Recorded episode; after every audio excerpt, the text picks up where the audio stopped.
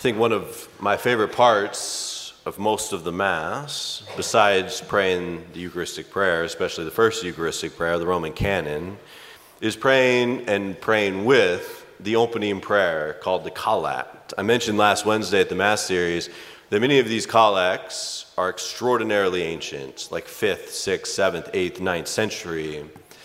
And so they are sort of parts of the spiritual tradition and the spiritual treasury of the Catholic Church.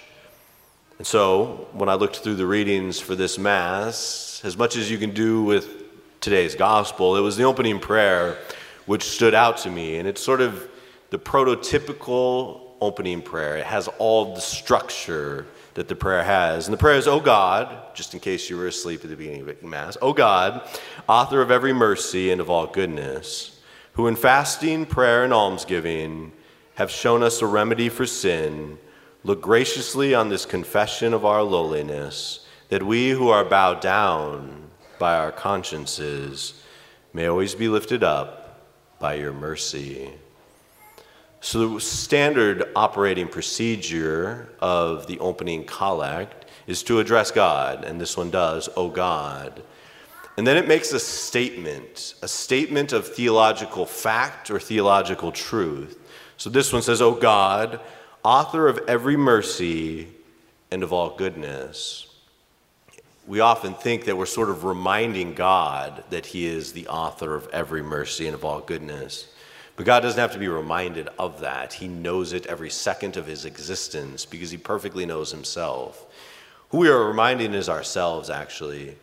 We're saying the reason why we can come to the Lord with this prayer in confidence is because he is the author of every mercy and of all goodness. So we're saying, oh God, remember, O sinner, that God is the author of mercy. Remember, O sinner, that God was crucified and died for you upon the cross. Remember, O sinner, that God, who is infinitely perfect and blessed in himself, who is infinitely good, desires to share that goodness with you. And so we can approach the throne of grace with confidence. O God, author of every mercy and of all goodness. And then it makes a second theological fact or point. It says, who in fasting, prayer, and almsgiving have shown us a remedy for sin. It's reminding us in the Lenten season of why we do what we do. Fasting, prayer, and almsgiving, the three remedies for sin that God has given to us, along, of course, with the passion of our Lord Jesus Christ. Fasting is a remedy for sin because it teaches us discipline. As Paul says in his letter to the Corinthians, we must discipline our body and subject it. Fasting, we say no to something that is lawful, like food, so that we can say no to things which are unlawful, like sin. Disciplines us. You also notice fasting teaches you humility. It's easy to walk around high and mighty until you're on an empty stomach and you realize how frail you are, right? I think we can live something like 3 weeks without food, but 4 hours without food and we are languishing. It reminds us of how dependent we are upon God at every second and every moment of our existence. Prayer is a remedy for sin because prayer is the lifting of the mind and the heart to God. And if your minds and your hearts are focused on God, if you have fixed your eyes on Jesus Christ, the author of our salvation, you are not pondering sinful things. You are not desiring sinful things. You have forgotten the world and chased after our Lord. And almsgiving. Almsgiving is a remedy for sin because every sin, as St. Augustine says, is a turning in on oneself. There's an act of pride and there's an act of selfishness. And almsgiving resists that. When you sin, you turn inward. When you give alms, when you go to the food kitchen, when you tithe to the church, when you do something kind for one another, if you're a kid, when you do your chores without being asked, you've gone outside of yourself. You have reached out to another, to your neighbor, to your mother, to your father. You have done something charitable, unselfishly. You're retraining yourself. Who in fasting, prayer, and almsgiving has shown us a remedy for sin.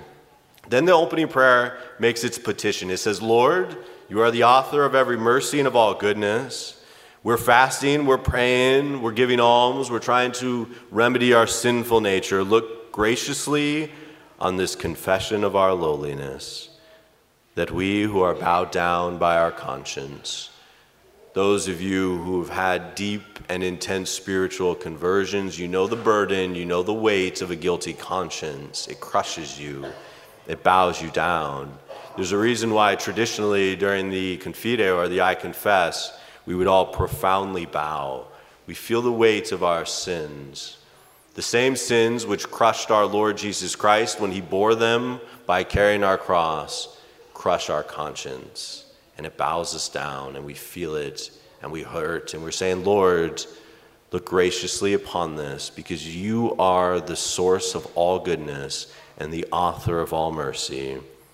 And then it finishes the petition, that we who are bowed down by our conscience may always be lifted up by your mercy. You see the dynamic. It's all over Psalm 51 if you ever read it. Those who are crushed by their sinfulness, who are bowed down by their guilt, and then who acknowledge this sinfulness and confess it to God, he promises every time, always and everywhere, by his mercy to lift them up. Ultimately, we cannot lift ourselves up to heaven. That's how we fell in Eden. But if we bow ourselves down, if we say, Lord, we have sinned against you, we are trying to remedy our sinfulness, then we have done our part. We've done what the Lord asks us to do, which is to acknowledge our sinfulness. And his mercy, like the arms of a loving parent, scoop us up and lift us up on high. The God, author of every mercy and of all goodness, always lifts us up by his mercy.